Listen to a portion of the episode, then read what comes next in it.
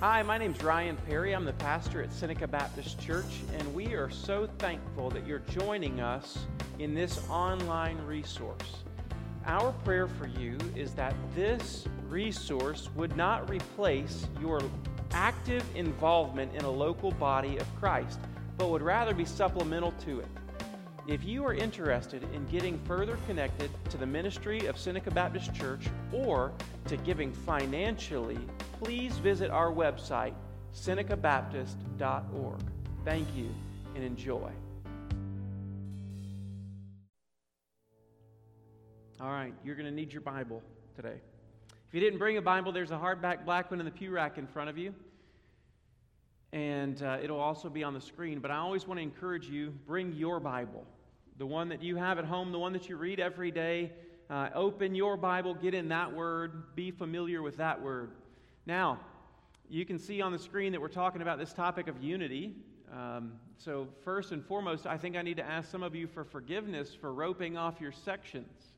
Okay, some of you, you've been, you've been holding a grudge against me ever since you walked in because of that. No, I'm just kidding, but kinda, right?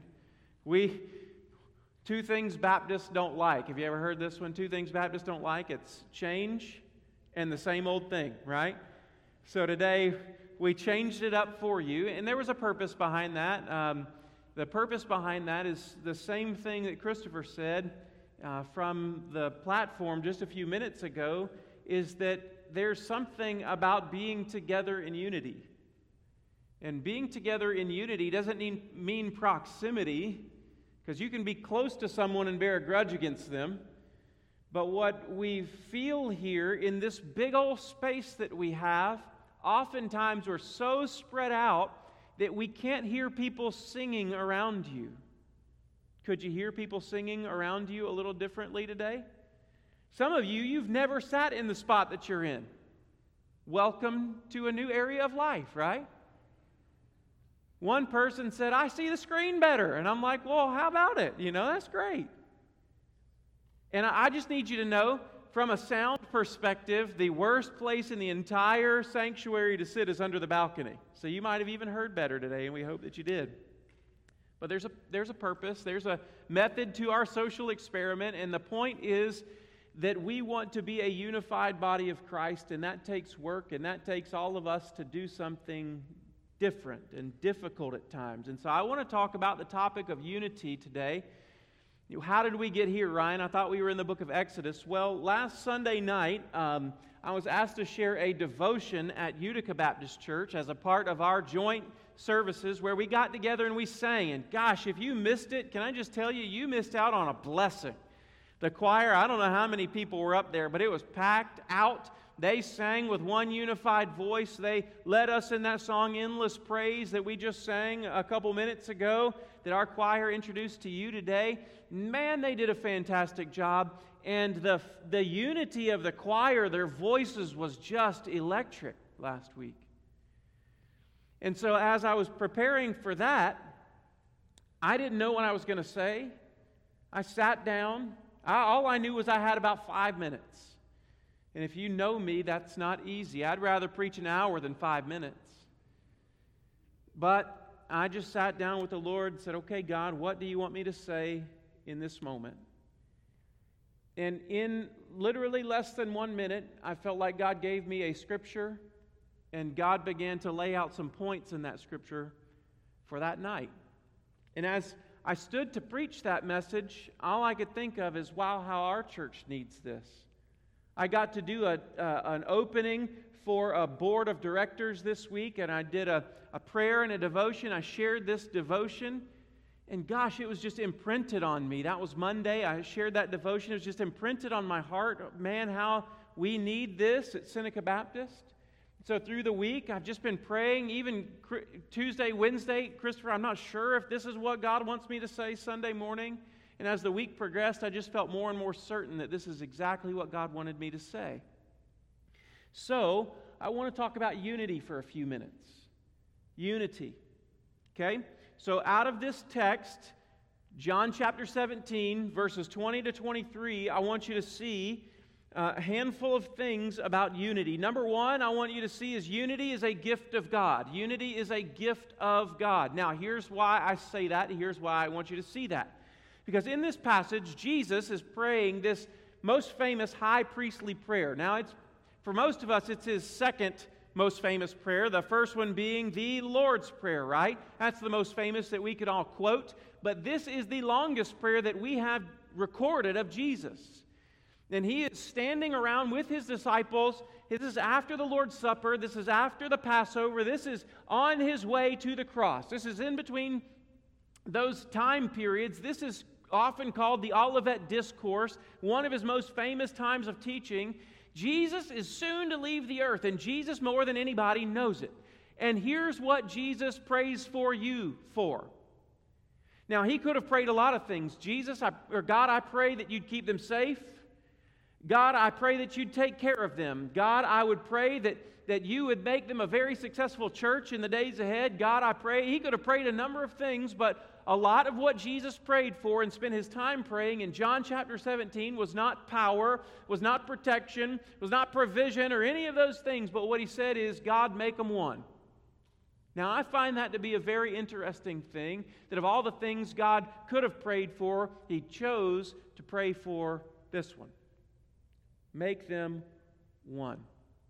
Make them one. Now, I want you to read it with me. Verses 20 to 23, it says, I do not ask for these only, but also for those who will believe in me through their word. That's the church. Verse 21, that they may all be one, just as you, Father, are in me and I in you, that they all may also be in us, so that the world may believe that you sent me. Verse 22 The glory that you've given me, I've given to them, that they may be one even as we are one. I want you to understand that God, Jesus, God in the flesh, prayed for unity. And he prayed that God the Father would grant these and those who would believe in Jesus through their words, grant them unity. Now, what we see in the scripture is that, that this is accomplished by Jesus on the cross. We'll come to that in a minute. It's accomplished by Jesus on the cross, and it is applied to us day by day by the Holy Spirit. Now, here's what we need to understand that we are all unified first in sin.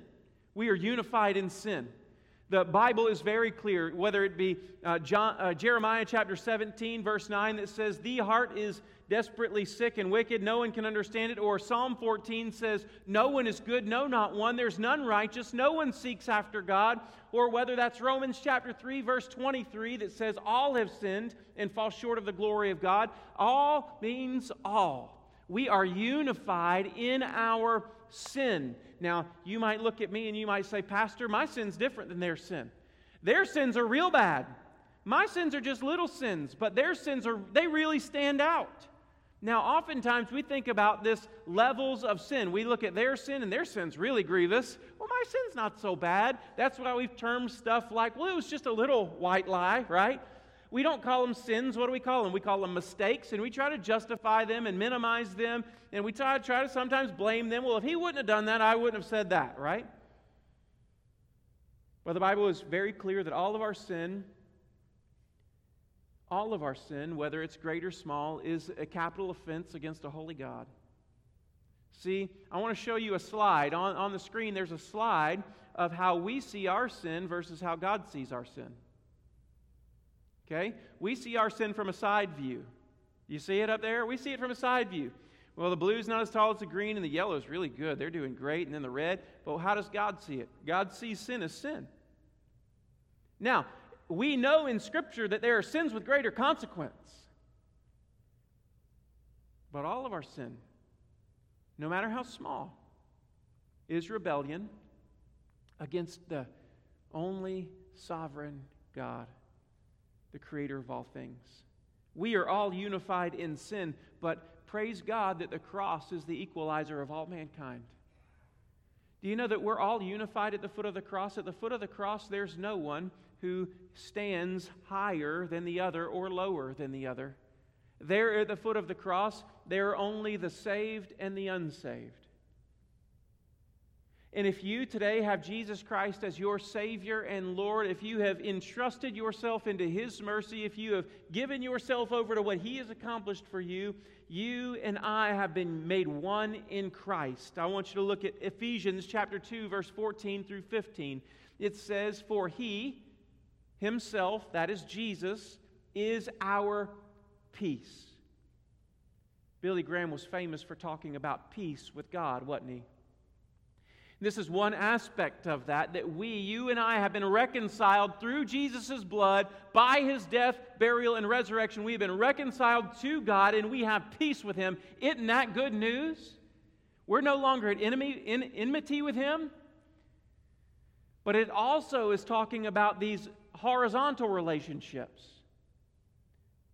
That in Christ, we are, before Christ, we are all sin, sinners and dead in our sin, and in Christ, we are all made alive in Christ, and we are all one in Christ. Why? For he himself is our peace, who has made us both one, and has broken down in his flesh the dividing wall of hostility by abolishing the law of commandments expressed in ordinances, that he might create in himself one new man in the place of two, so making peace. There are two levels of peace in that passage peace with God and peace with our fellow brothers. We are made one together, brothers and sisters. Jesus accomplishes unity in his body. He accomplishes it, and the Spirit applies it. It is a gift of God. The second thing that I want you to see is it is a reflection of the Godhead. It's a reflection of the Godhead. Now, here's what I want I want you to go back to John 17. Look at verse 21. That they may all be one, just as you, Father, are in me and I in you.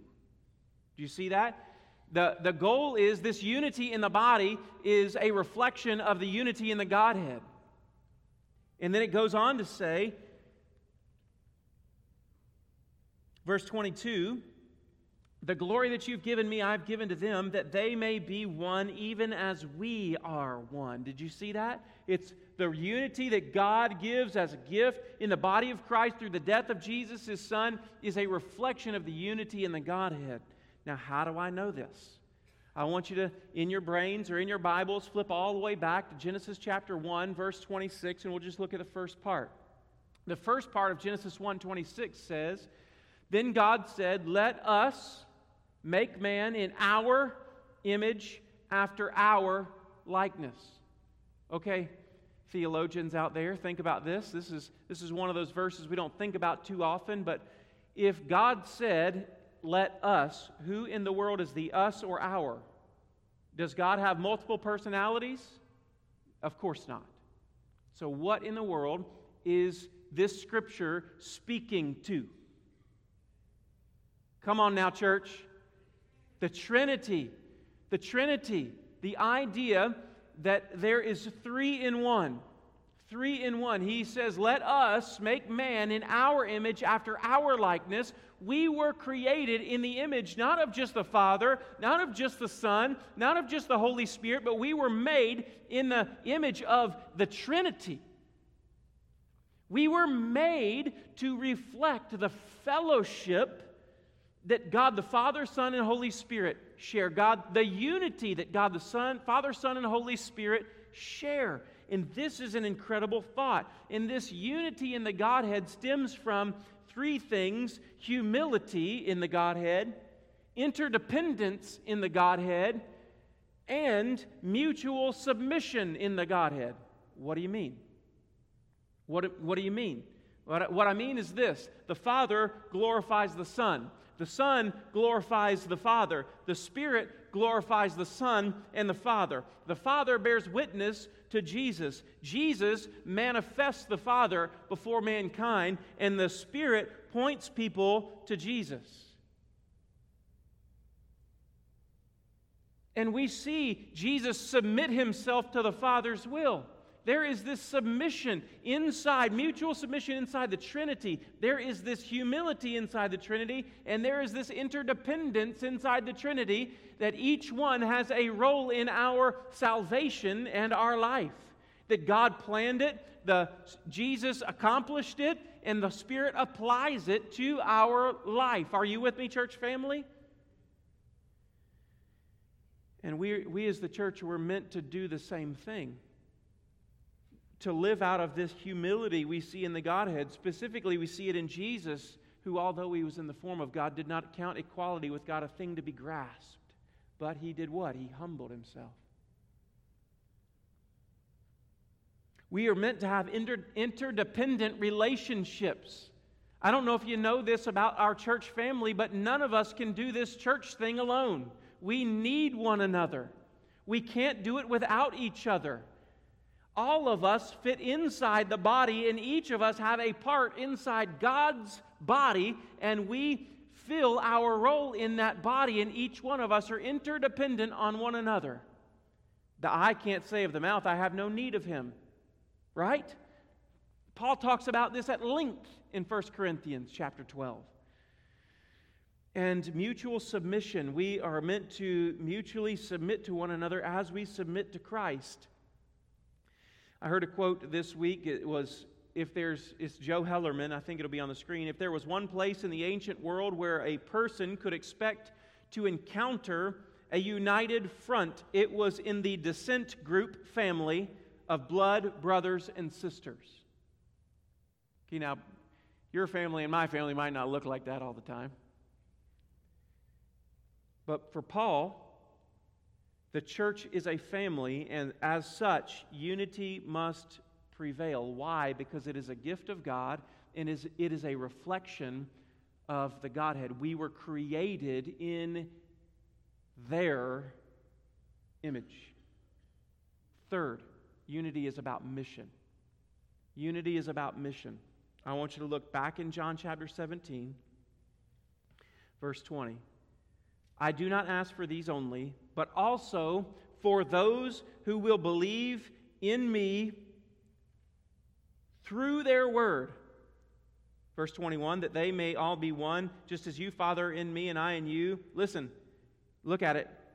That they also may be in us, so that the world may believe that you sent me. The unity that God gives us as a gift the unity that is a reflection of the Godhead, what Jesus spent this time praying for is a unity so that we might be about mission. Is a unity so that we might be about mission. Now look at verse 23. Verse 23 says, I and them, and you and me, that they may become perfectly one, so that the world may know that you sent me and loved them even as you loved me. Do you see it two times in this short passage? That unity, gift of God, it's a reflection of the Godhead, and it's about the mission of God. Do you see it? Church family, are you awake out there? Are you alive? You hearing the word of God? So, why do people need to see our church unified? Why do, the, why do people outside the church need to see our church working together? Because the mission of God is to reach the lost is undergirded when we're one and it's destroyed when we're divided. It's undergirded, it's, it's, it's, it's buttressed. That's the best word I got right now. It is undergirded and strengthened and supported when we are united, and it is chipped away at as we divide. What always suffers? What always suffers when a church begins to face disunity. When a church begins to face disunity for any reason, eyes turn from the world, from the lost, from the mission, inward. Don't they? Our hearts turn inward. We begin to look at each other, fight with one another, and we forsake the mission that we are to be about.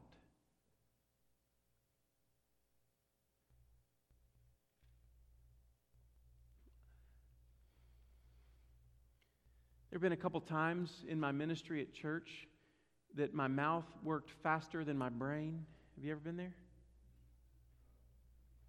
Just me, huh? Thank you.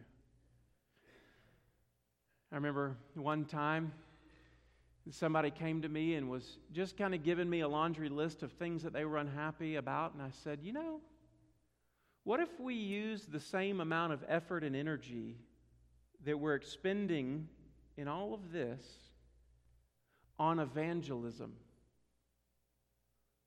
What difference would that make in the kingdom? See, the mission of God always suffers in the face of disunity. Satan, Satan does not fear a big church, but he fears a united one. Now, you might wonder is Ryan talking about us? And I say yes. Is Ryan talking about somebody else? I say yes.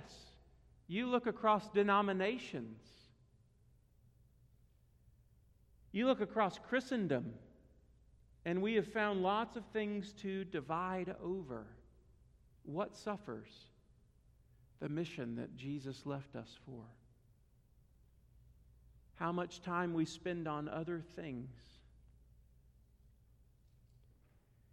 Fourth thing I want you to see. So remember, it's a gift of God, it's a reflection of the Godhead, it's about mission, and it's attacked by the enemy of God. Satan loves to divide. Have you ever noticed that? In the, in the beginning, Adam and Eve, they took and ate of the tree, right? And what was the first consequence after this consequence with God? What was the first earthly consequence between mankind that was experienced? Adam, did you guys eat off of that tree? God, it was her fault. You gave her to me, so really it's y'all's fault. Eve said, It wasn't me, it was the serpent, right?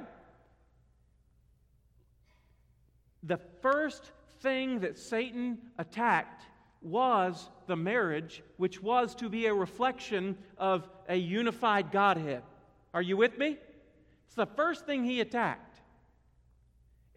And if you just read the book of Genesis, you don't have to read very far to go, man, this is getting scary real fast. Because in Genesis chapter 4, Cain kills Abel, and by Genesis chapter 6, God says, Enough is enough. Judgment is coming. I'm going to start over. I am, I am, I am grieved that I made these people. It doesn't take long. Then there's a new start. Genesis chapter 9. Noah gets off the boat. How long does that last? Not very. Because by Genesis chapter 11, there is the Tower of Babel. They're scattered. And on and on the disunity goes. Well, well, Ryan, yes, that's the Old Testament, but there should not be disunity in God's church. Have you ever read your Bible? Have you ever read the New Testament? I'm, i mean, just think about it. Jesus had 12 of them, right? 12 people. Was there unity always in the disciples? Jesus, who's the greatest? I think I'm the greatest. I mean, you got John and James going around all the other disciples to go to Jesus and ask for the places of honor at his right hand in the kingdom when it comes. And then all of them are grumbling, right? Guys, it's not supposed to be this way among you. All right, so can we just take heart for a second? We need to take heart Liz and I, we're not perfect, but we're close, okay? But this will be a surprise to you, but there was this one time that we fought. Just, just once today. And, and for a while, I always, when I first got married, I felt guilty that we fought. Now, I'll just be honest, when we were young and married, not only did we fight, but we did not fight fair. We needed a referee to say no punching below the belt, you know, those kinds of things, because we didn't know how to fight. But now we are learning, present tense, how to fight well. The problem's not in your marriage that if you fight, it's how you fight when you fight. The problem is not if you have disunity inside a church of people, but rather, what do you do when you have disunity in a church of people? But, Ryan, we shouldn't have disunity. All right. I got three chillins, okay? And when we get in the car and we decide that we're going to go to eat somewhere, and we turn around, or Liz and I are talking in the front seat because we don't have one of those sound barriers behind us. We wish we did sometimes. But we're talking in the front seat, and Miles has radar sonar ears, and he's listening.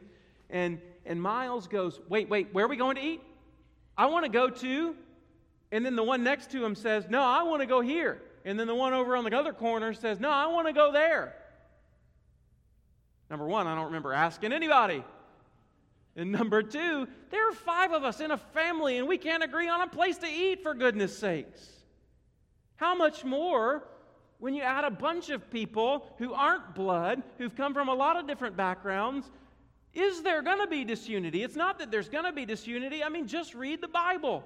Acts chapter 6, the deacons were instituted in the life of the church for the sole sake of unity being preserved.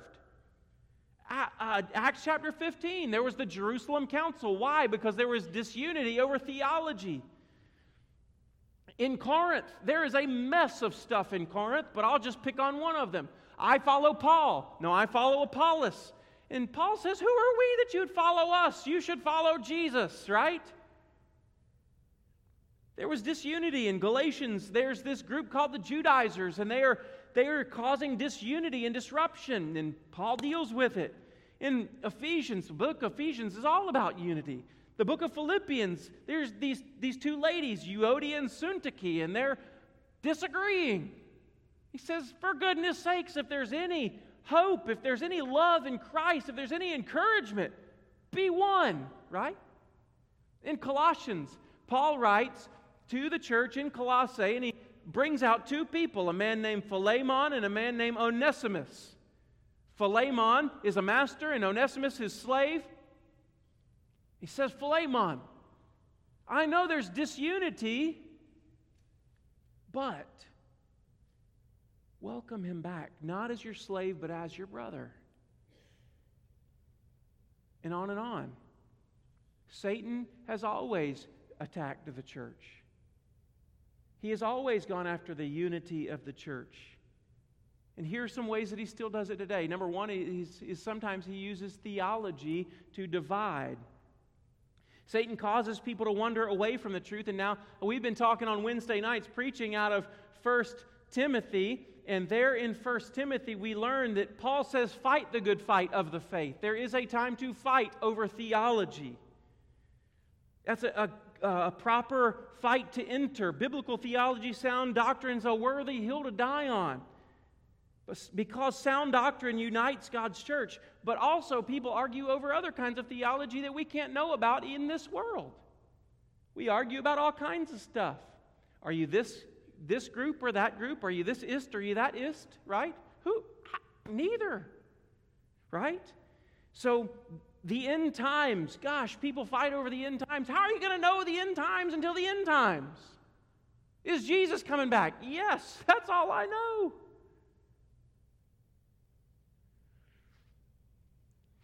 We sometimes in the church we argue over methodology.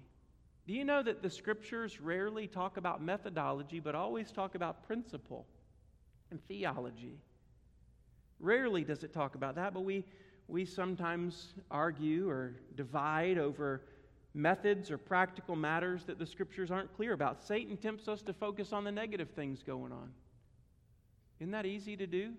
Isn't it easy to do in your own personal spiritual life where you focus on the, the hills, the mountains in your life? They, they seem overwhelming, overbearing. You see all the things that are going wrong in your life and you forget all the blessings of God around you, right? Are you with me? We do that in the church. We, we, we can see God doing great things among us, yet I focus, I, I focus on things that I see as problems, not on the things that God's doing. So, again, I, I want to just kind of go through unity is a gift of God. It's accomplished by Jesus and it's applied to us by the Holy Spirit. Unity, second, unity is a reflection of the Godhead. We were created for unity. Third, it's about mission. Fourth, it's always been attacked by the enemy, and, and guess what? He's going to keep on. And fifth, lastly, it's maintained by the believer. Unity is maintained by the believer. If you've got your Bible, turn over to Ephesians chapter 4, 1 to 3. Ephesians chapter 4, verses 1 to 3 says, I, therefore, a prisoner of the Lord, it's Paul speaking, I urge you to walk in a manner worthy of the calling to which you've been called. Walk in a manner worthy of the calling. What does that mean? Verse 2 describes what it means to walk in a manner worthy of the calling with all A, humility and gentleness, with patience, bearing with one another in love. Verse 3 eager to maintain the unity of the Spirit in the bond of peace. So, this word eagerness, it says, eager to maintain a, the unity of the Spirit and the bond of peace. This Greek word spoudazo is the, the word to speed, to use speed, to make effort, to be eager for. And so be eager to maintain the unity. It is something that is, again, it's a gift of God, accomplished by Jesus, applied by the Spirit, and we as the church are called to maintain it. And that's hard work. And, and if you want to go backward in the sermon a couple minutes, the Godhead teaches us how humility, interdependence, and mutual submission. So, here in this passage, how do we, how do we, how are we eager to maintain? Number one is with all humility and gentleness. Humility and gentleness go hand in hand. Uh, I think the King James Version says low, lowliness and meekness. Lowliness and meekness, these give kind of a, a good idea of what we're talking about. Humility is a, a, a low perspective of myself.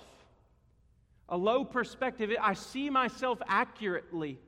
Humility and gentleness go hand in hand. When I don't see myself properly, when I see myself as better off than I actually am, it's easy for me to be harsh with others. But when I see myself how I am, from God's perspective, a beggar in need of mercy who has found bread at God's table. When I see myself that way, it's easy for me to be gentle with others because of the grace that I've received. I know they need grace like me.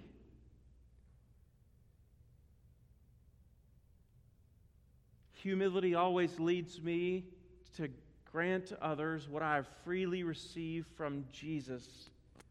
So, humility and gentleness. And, and so he, he doesn't just say with humility and gentleness, but he says with all humility and gentleness. Unity with inside the church don't just need a little humility and a little gentleness, they, they need all of it. With patience. That word patience is long suffering. It means to suffer long for the sake of unity. How easy would it be to try to get vengeance? How easy would it be to try to fight that fight, fight that battle? How easy would it be to try to, to make your case? And Paul says, no, humility, gentleness, but with patience. Third, it's bearing one another in love. Bearing with one another in love. Now you say, what in the world is bearing with one another in love? I think the King James Version says suffering, suffering with one another in love. Now, I think Leviticus, the book of Leviticus, how many of you have ever thought, you know, Leviticus is really helpful to understand the New Testament? Now, today, I want you to see Leviticus being really helpful to understand this passage here in Ephesians chapter 4. Leviticus chapter 19, I think it'll be up on the screen for us, verse 17 to 18. What does it mean to bear with one another in love? It says, You shall not hate your brother in your heart. So, in your brain, I want you to circle the in your heart. Now, oftentimes, we, we can put on a happy face. We can act like everything is okay, but it's not the face or the body language that we need to work on. It's the heart where we're bearing a grudge. Amen, somebody? It's inside that we're holding something against someone we're not hating them outwardly. We're not walking around cursing them. We're not yelling at that person. We, we're, we're not punching them or doing anything, any kind of physical violence, but on the inside, we sure would like to.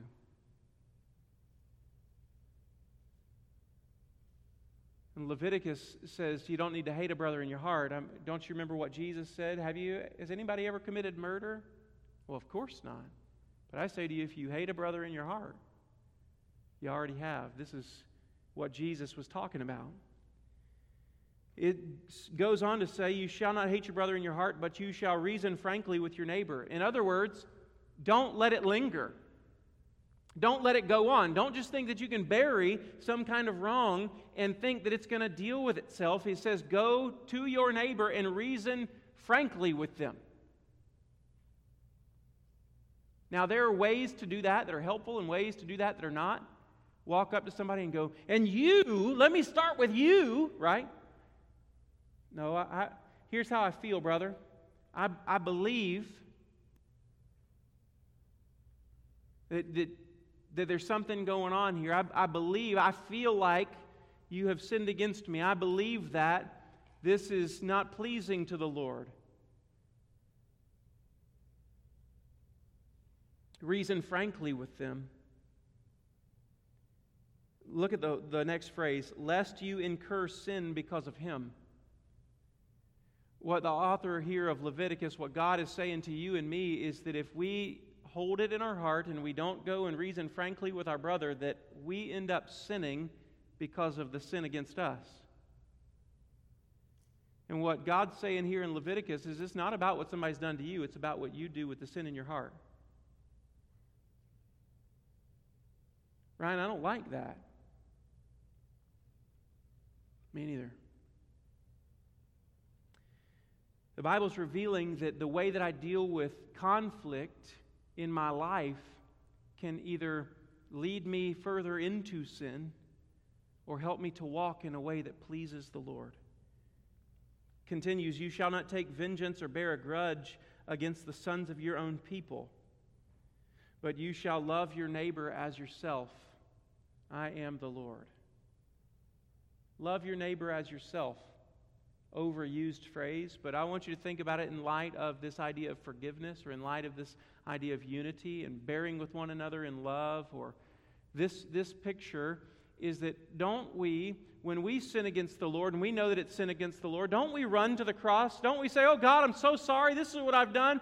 Thank you for your forgiveness. Thank you that you loved me enough to die for me. Thank you that you have forgiven me. And I stand on that promise, Lord. Thank you. It's such great news. I'm redeemed. How I love to proclaim it. Redeemed by the blood of the Lamb. What can wash away my sins? Nothing but the blood of Jesus. But when it comes to dealing with somebody else's sin against me, am I as quick to offer them what God has freely offered me? Are you with me? So we bear grudges. No, love your neighbor as yourself.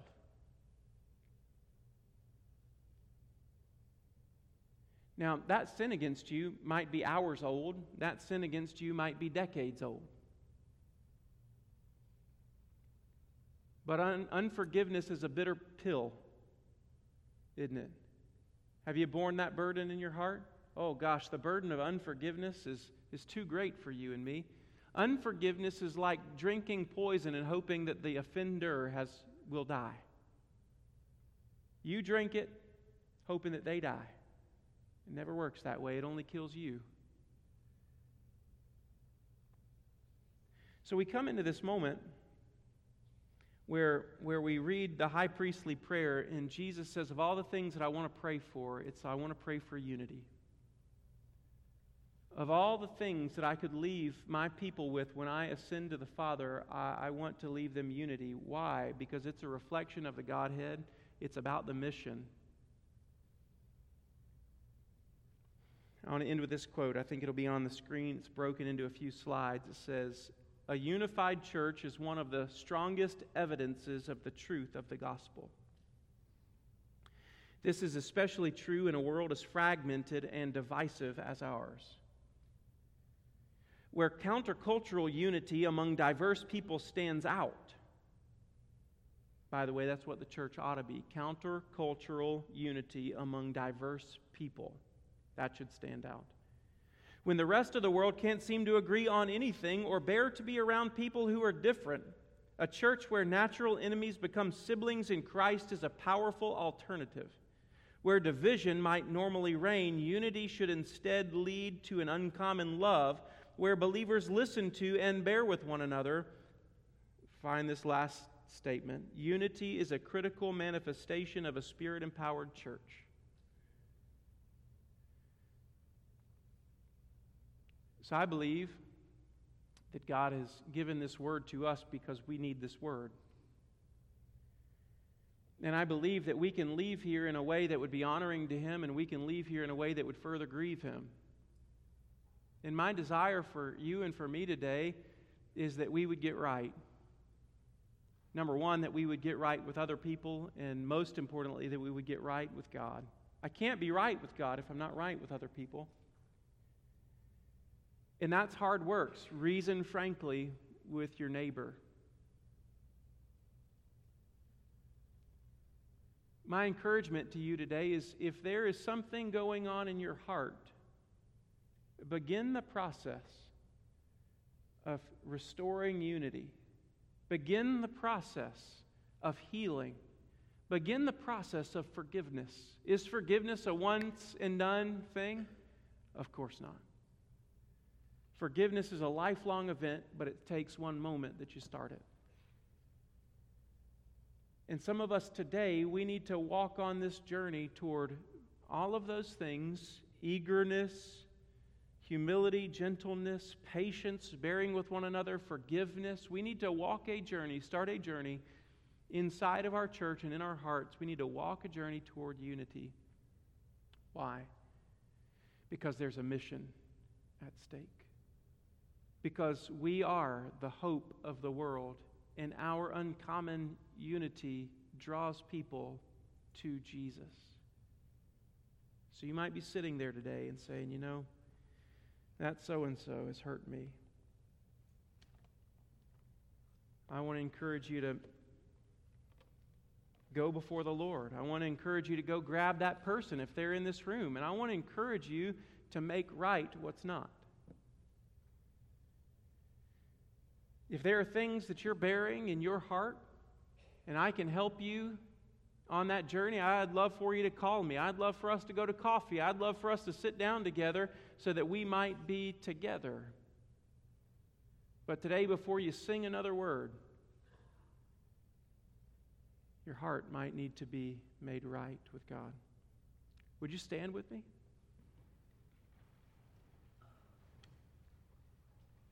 It's a moment of worship, but it's also a moment of obedience.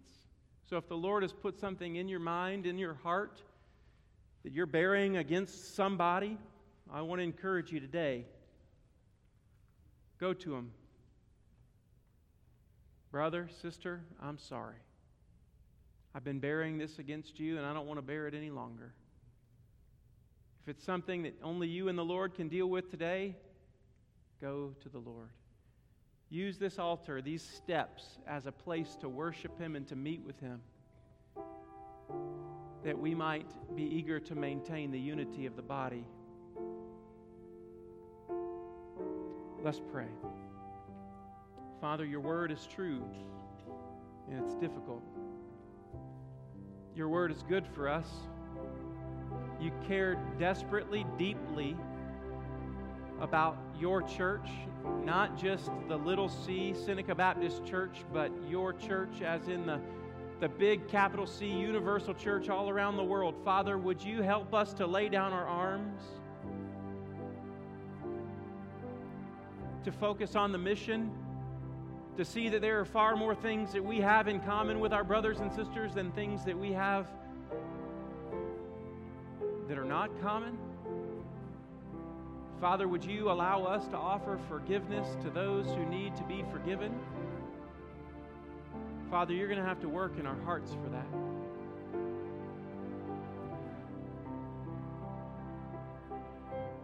But in this moment, in the quiet of this music, Father, would you work? Would you speak? Would you lead? And would you cause your people to be obedient? The altar is going to be open now. You move. If there's somebody that you need to grab and come to the altar, you grab them and come with them, but don't let this moment pass. It'll be silent. You move, and then after a time of silence, we'll sing. You move as the Lord leads you.